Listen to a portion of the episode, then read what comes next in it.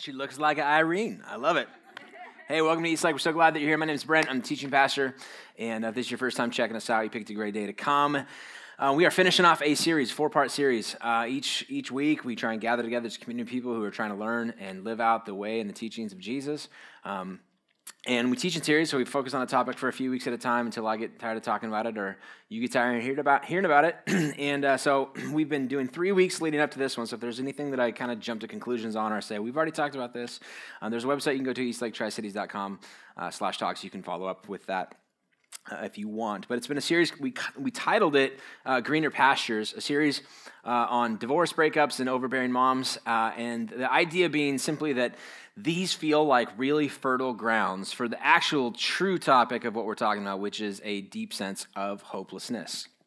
Uh, it's a deep sense of uh, those periods in life where you've, uh, like we said a couple weeks ago, you don't have really any live options. It feels like, um, you know, I'm, I'm, like, I'm trying really hard. I'm trying to do good things, and, and, I, and, I, and I, I really hope feels hollow. People would say, it's okay, you're to do better. You, you know, there's always next time, there's always the next person, there's always the next thing and you say, I can hear you saying that, but it feels so hollow, and I've kind of given up trying almost. Like, I, I understand that hope is kind of uh, positive or whatever, but like, life just doesn't work out as efficiently as you make it seem. And it does, it's not limited, again, to these three things. You know, it can expand into so much di- di- different things. It can long term unemployment, right? It's just like this, like, ah, just feeling of, of sickening. There's, there's long term disability. You want to be able to provide for your family, or you want to be able to do something just physically.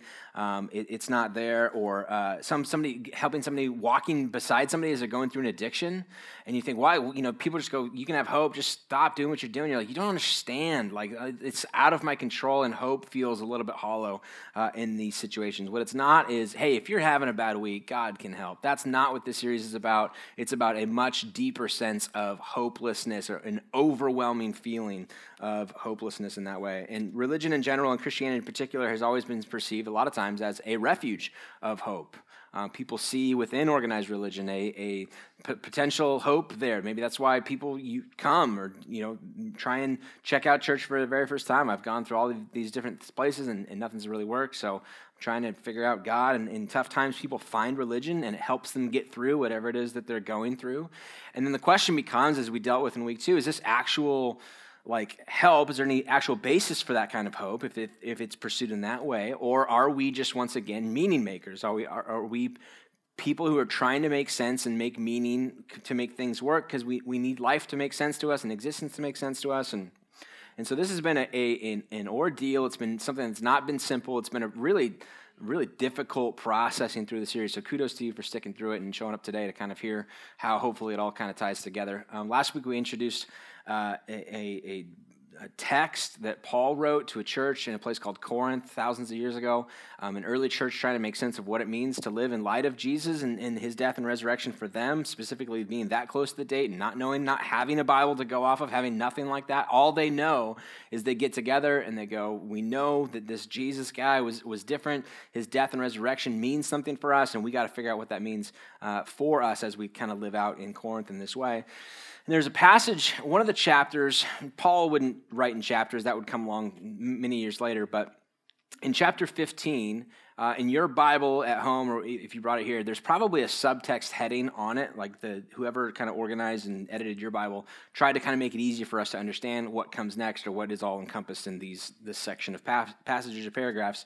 That subheading is the resurrection of the dead, which is a difficult topic. Like, let me let me to get this straight. Like, I've just introduced this idea of we're going to be talking about hope and why you can have hope, and then I introduce resurrection of the dead um, because Paul. This is the direction that Paul kind of takes us in. It is not natural. I totally understand. It is far easier to talk about the XFL. Is it going to work? The weather, all this kind of stuff, than to you for you to go to work tomorrow and somebody goes, "So what was the church yesterday?" And you go, "The resurrection of the dead." That does not play well. You do not make lots of friends doing that. So I, I caution you with that. Just make up something else. But in this passage, Paul begins to talk about Jesus' death, burial, resurrection, and why we can have hope because of what that means for us. And, and, and I, I walked through the first few verses and I, I said we're going to finish this off, and so that's what we're going to do. We're going to front load the, tech, the talk today with a little bit of text exposition, uh, and then at the very end, some really practical advice kind of moving forward of how does this play out and what does this look like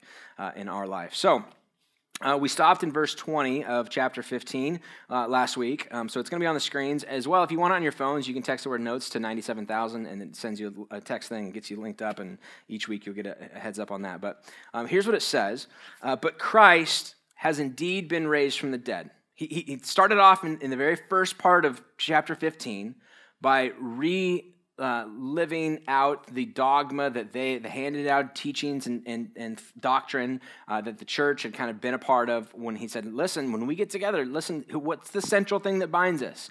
We believe. And then he, it almost begins like he, he's quoting this thing that we all had memorized, not we, us, but the, the, those people at that time. We believe that Jesus Christ died, that he was buried, that he was resurrected. And those are like, that's big kind of assumptions. I, he's using these as operating assumptions. I realize in a church like today, our church today, especially a church designed for people who don't typically like church, there may be a lot of people who go, I don't necessarily believe that to be the case, right? And, and he doesn't go into kind of justifying proof of that actually happening. He just assumes that it does, right? So, um, and, and it was never meant to kind of be like that. The, the idea of did it actually happen isn't something that's going to be resolved in today's text. So I'm going to ask you to suspend judgment for those of you who are skeptical on whether or not this is true or not. Um, Instead, come back on Easter. We always talk about the resurrection of Jesus on Easter. That's what you want from me, so that's what we do every year, okay? So that's happening, but that's in April. Um, for now, if we assume that that's true, so this is free pass Sunday if you're not really a Christian, but if you are a Christian, and that's kind of a central tenet of the faith, um, then there's implications that are lived out because of this, and he's going to draw in some of those implications. But Christ has indeed been raised from the dead, the first fruits, and then he breaches back into like this Old Testament, and he and he, he pulls this word forward. He talks about first fruits. We don't speak a lot of uh, first fruits uh, in our day and age, but for them it was like the very first uh, before you harvested uh, everything for your sake, before you got your cut, you took the best and the brightest. You took the best animal, the best looking carrots, the best looking onions, and you took them and you sacrificed them to God. You burned them. You literally ruined them, gave them away to kind of prove to God, I don't need, I didn't make everything, everything else is a gift. That little perfect gift kind of um, sanctified or set apart or consecrated the rest of it, right? So in our day and age, um, we get taxes taken out. You don't do this. You don't write a check now to, to the tax man or whatever. It just kind of is taken out of your taxes, but it's, it's out in front. You don't get the rest of it until you pay that part, right? Um, and it doesn't consecrate anything for you. There's no sacredness to your money anymore. But, but that's the kind of idea of they, it's like, it's first, it's primary, it's, there's priority with this. He, so he's trying to say he, the Christ has indeed been raised from the dead, the first fruits of those who've fallen asleep the perfect one goes first, and it consecrates and sets apart the rest. For since death came through a man, that's the Adam and Eve story. You've heard this even if you didn't grow up in church. A man being Adam, the resurrection of the dead also comes through a man. But this time it's Jesus. So Adam, Jesus, Adam, Jesus, contrasting this. For as in Adam all die, in other words, because we're like descendants of this, this idea of, of, of Adam, eh, or as an ideology, Adam as a person, or whatever in Genesis, we all die that's the track record for all of us and the trajectory for all of us. So in Christ, all will be made alive. And this is his claim. This is where it gets unique. We can all agree with this, right? And we might not use these words. We definitely wouldn't use these words. But we, we, we agree it's not, I'm not breaking any new ground by coming to you today and being like, hey, just a quick awareness. You're going to die someday, right? And, and um, the best movies, the best books give you the sense of the, uh, the futility of life, but yet make the most of our, our time. And yet, Paul takes it and goes one step further and he initiates something brand new. And he says, Listen, so in Christ all will be made alive. His statement is this He's calling forward. He's going, Listen, I think that God initiated something new through the death and resurrection of Jesus. And it's not enough to isolate it to, well, that's fine for Jesus. He was divine. That's great. And that's, I, I, I can understand this is what the Corinth was doing. This is what the, the church in Corinth was doing. I can get behind Jesus raising from the dead. After all, he was Jesus. I don't see myself in the same way. I don't think that there's a new pattern or precedent being set for me. And Paul is saying, listen, there's something new that was initiated, there's something new taking place in here that is going to affect all of us. We know, we now know how the story, capital S, ends. We know how our story ends.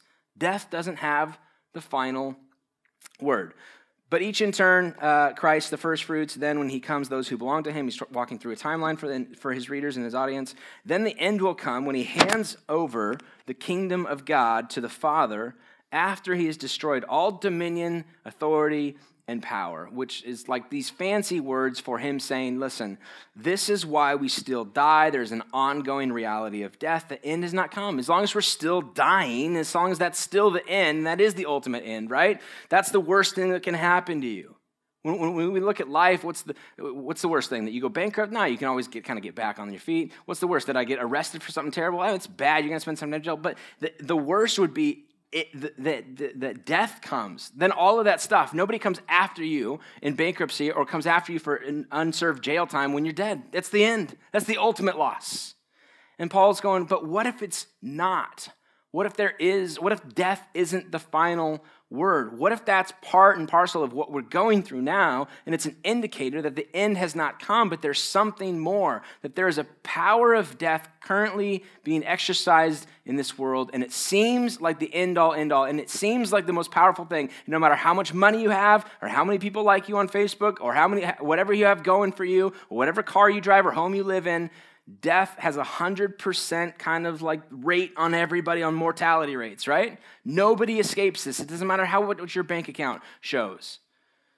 That's the power of death. But for he must reign until he has put all his enemies under his feet. And the last enemy to be destroyed is death. In other words, for him, there's coming a day when that too goes away, when the empty power of death is finally revealed for what it is, which is a shell uh, of saying that it has all kinds of, it is the ultimate thing. And he goes, but what if it's not?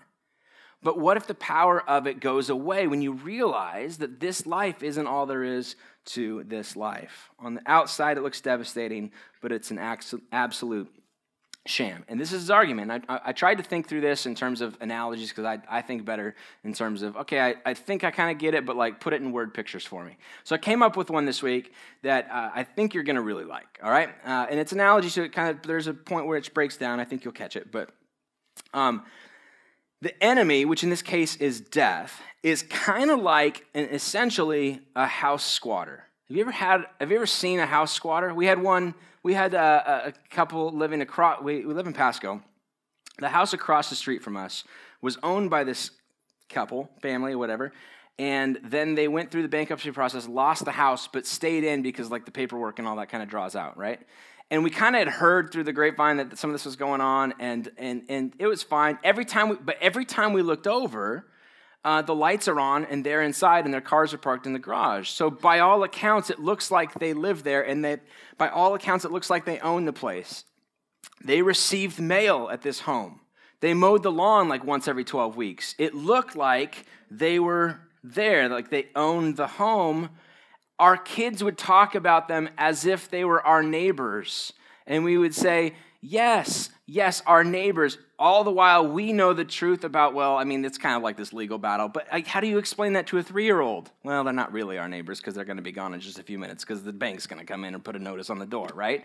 But that, that doesn't make sense for my three year old to know that. It doesn't matter. In the meantime, we just smile and say, Yes, they're great. Isn't all their cars everywhere? Aren't they awesome? How many cars are there and how many people live in the home? What do you think, hon? Um, so that that's like this it's like this sham thing. It looks by all appearances like they own the house but they really don't. Because eventually a notice gets posted on the door and then they move on and i don't know how it all worked but um, and then it sat empty for seven years and the yard went to crap and ruined our resale value. And that's really again where the analogy breaks down. I told you it would. Um, so not all analogies are perfect, but that's where it works. For Paul, no, his, his big takeaway with this idea of what if the resurrection piece is not just limited to Jesus, but what if it's an offering for us? Um, essentially, the reason that then we can have hope in the midst of hopeless circumstances, and the reason that you're not lost in the, the, the waves of, of troubles and trials in life and, and have some firm, something firm to hold on to, is that no thing can ultimately beat you that there is always room for hope. on two conditions. If death doesn't have the last word, and if what we're doing now matters. And I know those are two really, really big ifs, and, and I understand if you're like not ready to jump uh, to those conclusions yet. I get it. I'm just telling you, I'm presenting to you the Christian philosophy for why we can have hope. You can either choose to uh, accept it or reject it. I'm, but here's what it is for Paul, we can do it because death doesn't have the final word for us, and how you're living your life now carries over on some sort of a process towards what we are becoming or what the new heaven, new earth, or what, what our life looks like beyond this life, that what you're doing here matters. And that one's not as controversial because we kind of feel like, I'm, I don't know what it means after I die, but I'm trying to live a decent enough life so that whatever it is, I've got a decent case to make, right? Uh, that I could point to something and be like, hey, he's a pretty good person, did some good things, gave some money away, treated people with respect, didn't post a lot of stuff on the internet that wasn't, you know, politics related, really nice guy, that kind of thing. Um, I think he deserves to get in or get a house or I don't, I don't, we don't know, but whatever. We like the idea of a legacy. We like the idea that we're leaving something behind, you know, for us when we when we when we uh, pass on. We like the idea of taking care of our or being responsible with the climate that we have, so that our kids can have a, a, a just as good of, uh, of weather. Uh, this weather sucks. Maybe better weather. I'm, I would not be fine. I'd be fine with a little bit warmer in the Tri Cities. I'll just be honest with you, but not like smoking hot, but a little bit warmer, especially right now. But we we want to leave it better than we found it in, in, in, in general in life. So we can kind of sign up for this idea. And, and, Paul would say, yes, that's great, but that is really informed ultimately by uh, what, or, or goes exponentially more important when you realize that death doesn't have the final word in this. The reason that that can be a firm idea is because we're expecting something. The idea of greener pastures is not some pie in the sky ideal, but anticipation of a promise, but yet to actually be realized or actualized reality. I'll read that again because I kind of messed it up. The idea of greener pastures isn't some pie in the sky ideal, but anticipation of a promised but yet to be actualized reality. And if you've ever been engaged to be married, you know exactly what this feels like, right? There's a commitment there, there's a promise to be made, but it's not an, an actual yet to be re- realized reality. And you would say, maybe you're in the audience and you say, yes, that's how it's been for the past four years. And I'm threatening to go out and look for greener pastures if something doesn't change real soon. And that's totally understandable. I totally get that. And that's really where the big idea and the big issue comes in with promises. The problem with promises, or the issue with promises, is what am I supposed to do with the distance between what was promised and the actual arrival of that thing? This here's the promise and then and then here's this like waiting period for this thing to happen. And then here's the actual arrival and this is this is supposed to be this and it, it feels like it's more because we've been conditioned right? We buy something on amazon it says it's going to be here friday I, I, they get a call from me on saturday right? That's how this works because i'm so conditioned to be frustrated in the waiting period of, of these things. But what you do what do you do when what's promised which, as we covered, just to recap real quick, Paul is saying that death doesn't have the final word and what you do now matters, isn't verifiable in the here and the now. What do you do when the promise is, don't worry, death's not the end? That's really hard to prove. I mean, a couple people write a book about it once every five years or something, but you're like, I don't know, he was six. Are you sure he died And like saw heaven, that seems kind of weird. It seems like they want to write a book. You know what I mean? That's what it feels like a little bit, and I, I understand that. Those two things are unverifiable. And even if you're not religious, you deal with something like this. Because you can be like, well, that's not verifiable, so therefore it's out. Well, yeah, but except for the fact that you kind of deal with something like this in a different way. If you've ever written a will, if you've ever drafted a will, these are your instructions for what I want to do with my estate when I pass. That whole process for you is unverifiable. Now, you can get all kinds of reassurances from your lawyer. You can look into state laws that mandate due process to be followed, but you don't really, and you can never really know how it's going to play out, apart from successfully faking your own death, which is highly not recommended because you might not like what you see, right? But you kind of live in this like i think i know what's going to happen. When i die i think that my four kids are going to get about $650 each and a box of Topps uh, baseball cards from the ni- early 1990s and the lucky one gets the 89 with the Ken Griffey jr rookie card but that's it. That's what happens with all of this. So there's the promise there's the waiting period what do we do with this? Now I want to look, uh, speak real quickly about the difference. There's a, what, do you, what does Scripture kind of relate with this? Is there any sort of idea that comes out of this. And I know that Old Testament and the New Testament are very, very different, right? You've got um, two thirds of your Bible is the Old Testament, one third essentially, not exactly, but is, is a, a, New Testament. That one that's bigger is typically about um, a specific nation, the nation of Israel. The New Testament one's about the church. They typically deal with two different covenants. Um, there's uh, in, one in the Old Testament, history moves really, really fast. They cover thousands and thousands of years. In the New Testament, it covers just a, like a handful of years. It's, it's, really it kind of slows down in that way. But one of the congruities uh, that shows up is a God who offers His people a promise. The entire Old Testament could be read as God making good on a promise to a guy he, he calls out of a, a, city called Ur, and he brings him out and he says, Listen, I'm going to ask you to trust me. You don't even know who I am. This is like nothing. And like it's voices. Who, who knows how this works? But he says, Go out into the night, uh, in the middle of the night, look up into the sky and see if you can count all the stars, and I'm going to make your descendants number the stars that you can't even begin to possibly count. And back then, that was the big deal. Like your legacy, your family, your that was that was wealth. That was a sense of wholeness. That was a sense of everything, as it is now. But um, it, it meant so much to have a, a, legacy that goes beyond just you. You wanted to, to leave your name and and uh, your DNA. They wouldn't say DNA, but your, your, your sense of self. You want that to kind of pass along to your descendants. And of course, when he died, he could look uh, uh, uh, at what had taken place so far and count his number of descendants on a single finger, not just a single hand, but a single finger. It was one. So he goes out and he, and remember, he lives his entire life with this promise I'll make him as numerous as the stars. He's like, Did you mean the moon? Because there's one moon and I got one kid. That's maybe what you meant. And you just called it stars and I misunderstood or whatever. And yet, now we look at it now from like the hindsight of now thousands and thousands and thousands of years, and we go, okay, Abraham is claimed as an ancestral father for Judaism, for Christianity, for Islam, you know, makes up 60% of the people in, in the world as they exist. We even write songs about it, right? You sang songs growing up in Sunday school. Father Abraham I'm not going to sing it for you, but there's, there's all kinds of, like, we get the sense of this.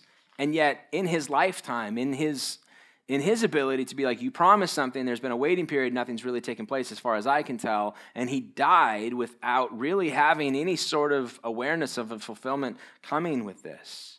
It's almost as, it's almost as if this story is included, at least in part, to kind of prove or show or tell a story of a God who says to us, I've been known to make promises that don't match up to the experienced reality of the person who's been promised maybe even for their entire life. But since death isn't the final word, and again, that's a big if, but if that's true, then hope is never wasted.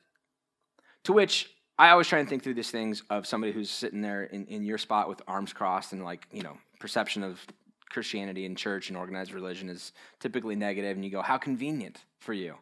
Um, to promise something and be like, but you'll never see it. But don't worry, it's fine. Trust me, we got this, right? Like there's always if if I can't if if what I'm experiencing doesn't match up to like my current experience in reality or my expectations or your promise, your promise, my experience reality, and there's lots of dissonance. Like these two things cannot be held together. And you're saying, trust me, it'll work out in the end, but you're probably gonna die. You're, you're not gonna see it, but trust me.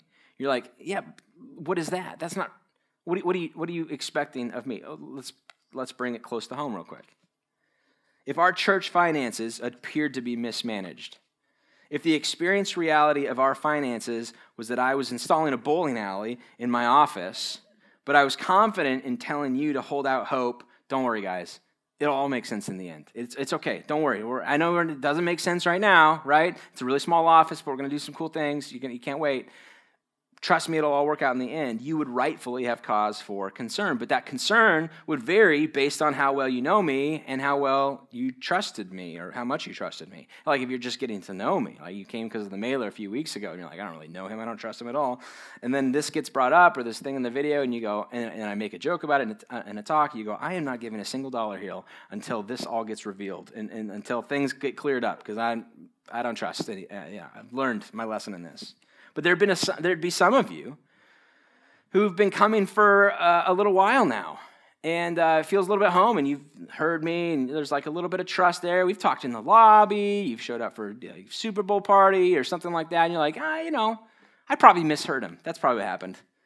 Did he say bowling alley i don't think he said bowling. I think he said something else you, you give me the benefit of the doubt in that way. And then there's some of you who have been coming to this church, you helped us launch this thing. You drove trailers to Southridge High when we first started in there. You watched kids, you, you know, hauled stuff in and out. We set this thing up for nine years. We, we've, we've had this sort of relationship, and there's a high, I've hopefully, quote unquote, earned a high level of trust with you. And, there, and it may be even to the point where you would say something like this Well, I'm sure bowling helps with the sermon prep somehow. So just trust, right? And, and, and you would say, Listen, this is how pastors use church money for personal jets, y'all. This is how this happens, right? Not this church, to be clear, right? Any staff member can use our jet. That's how we, that's our line in the sand. It's not just me. Andrew can use it as well, our only other staff member. Um, all right.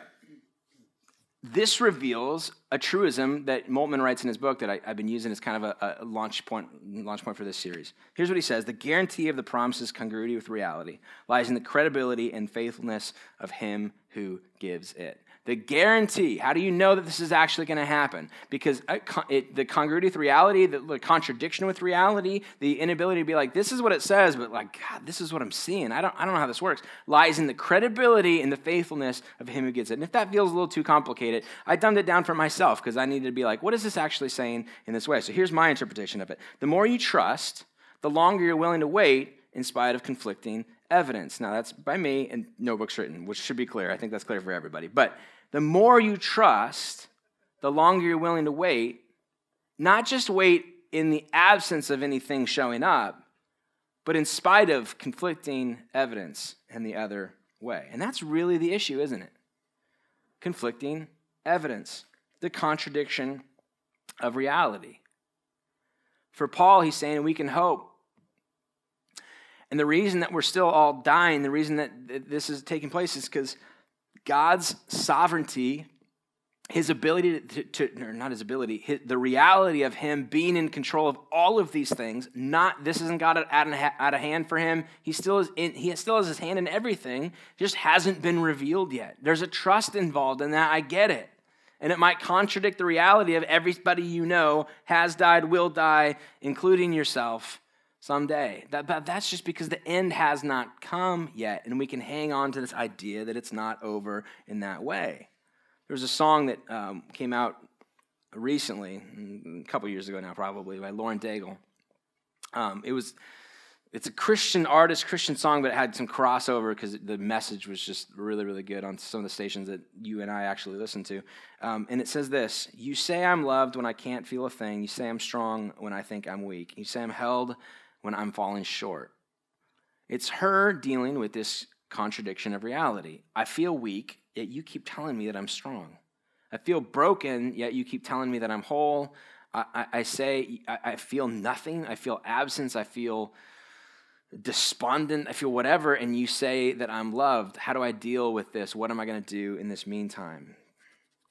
So, what does this then look like? I, I mentioned uh, a couple weeks ago. This is that Paul would write into the Colossians church. This is the mystery of Christ, the hope of glory that's in, in you. Um, okay, well, what does that even mean? And, and what does it look like for me? How do I play this out? And what is it in our life? And this is the goal of why we come to church. Take these scriptures, let's figure out what he was actually saying to his original audience, and then kind of overlay that with our experiences in life and what we're going through. How do we live this thing out? What do we do with all of this? It looks like this the responsible exercise of hope. I gave this away at the end of uh, the talk last week, and I said I would come back to it and highlight it. With all of this in mind, with 1 Corinthians 15, that chapter, that verse about the assumption of Jesus' death, resurrection, and how he did it. And it's not just him, it's an offering of something new, of, of something that's coming, a, a, new covenant that's being taught that life, that, that, that, life, that death doesn't have the last word, that life is more than just this life, and that what you're doing with your life now, how you forgive, how you love, how you choose um, uh, love over anger and, and, and, and, and uh, and, and, positivity over bitterness and all that kind of stuff, it plays out and actually affects that. The responsible exercise of hope is accepting the suffering that is involved in the contradiction of reality, accepting the suffering. This does suck. This divorce is wrecking me. Like, I'll never get over how this affects my kids, my, my, my family, myself the trust, I'll always feel betrayed. I'll always feel this. I'll always feel like there's a piece of me that, like, I just had so many hopes and dreams for what this was supposed to look like, and now life is going to look very different. accepting the suffering that is involved in the contradiction of reality and setting out towards the promised future. What is that promised future? Again, that death isn't the last word, and that what I'm choosing to do with this mess that it, some of it self inflicted, some of it other inflicted. But there's hope for me in spite of there's a basis for my hope. It's not pie in the sky ideals. It's a firm belief that what I do with this actually matters. Accepting the suffering, accepting the reality that I may never beat this, whatever it is that I'm, I'm struggling with. If you ever watch somebody struggling with addiction, you have you, you, you want to have hope for them, but you've kind of you've learned that it's not just second chances, the third chances, or 25 chances. It just is like, how do I hang on to hope in spite of the fact that I just know it's going to be broken again? Like, I know that even though he says it's I'm fine, it's better this time, you just, okay, I'm fine, whatever. And on the flip side, him wrestling with this stuff, going, I want to break this. And, and, and, and I, I genuinely do, but I just can't find myself in a way to do this. How do you find hope in that thing? I may never beat this. This struggle might always linger. My marriage may never recover from this. I may carry around with me forever the self inflicted or other inflicted scars of this tragedy, but that doesn't mean that I can't hope. And what exactly am I hoping for? I'm hoping for a promised future. Not necessarily in the here and the now. I mean, that would be great. And if God wants to bless us in that way uh, and free us from that, or, or bring in a, a, new wife, a new husband, a new something, a new, all kinds of things. He, if it's a long term disability and all of a sudden, like, there's something that comes along, we're like, well, I can do this and I find meaning in this, that's great. Awesome. Icing on the cake for me, for sure. I'm hoping for a promised future. And what basis do I have to hold on to this hope, especially in light of the contra- contradiction of reality? A God who, according to Paul, has everything under his control already who eventually the day comes when everything's revealed, and God is the God of all nations, not just a nation. He is in control of everything. His sovereignty expands upon people who believe him, who don't believe in him, who you know believe everything against him, believe certain things, wrong things about him. He's still God of all of it, and all in control of all of it. So may we live then, may we accept the suffering that is involved in the contradiction of reality and set out towards our promised future. I want so badly for you to live with a good sense of greener pastures, but it's not idealistic not like um, on your own personal timeline and in your own personal way. God does not serve you. It's flip flopped around on that. But for us, accepting the suffering involved in the contradiction of reality and setting out towards our promised future of a God who does have a plan for us, who does love us, and that this life is not all there is to this life, and that what you're doing with the mess that you find yourself in actually does matter. May we live with hope.